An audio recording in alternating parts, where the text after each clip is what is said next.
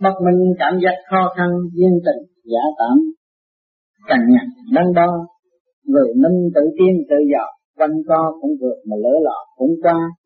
Là người đều sáng suốt, nhưng nó luôn luôn gặp phải sự động loạn của ngoại cảnh.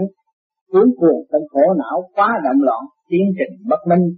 Nhưng rốt cuộc rồi cũng phải trở về với sự sáng suốt, tự vượt qua mọi sự gian lao.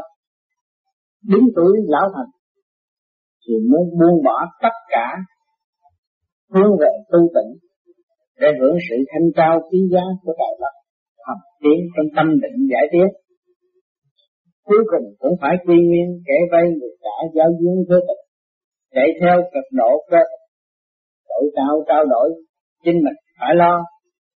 Con được đi phải đi, con được tiến phải tiến, trong định lực trả vay chẳng được ai nghịch lại được.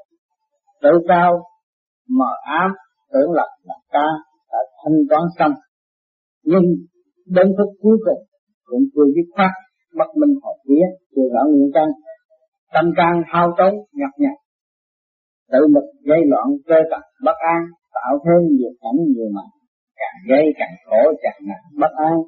Khi ta ý thức được sự động loạn, không giúp ích cho hồn và vía thì ta nên sống tự tiến về nơi thanh tịnh càng sớm càng hay.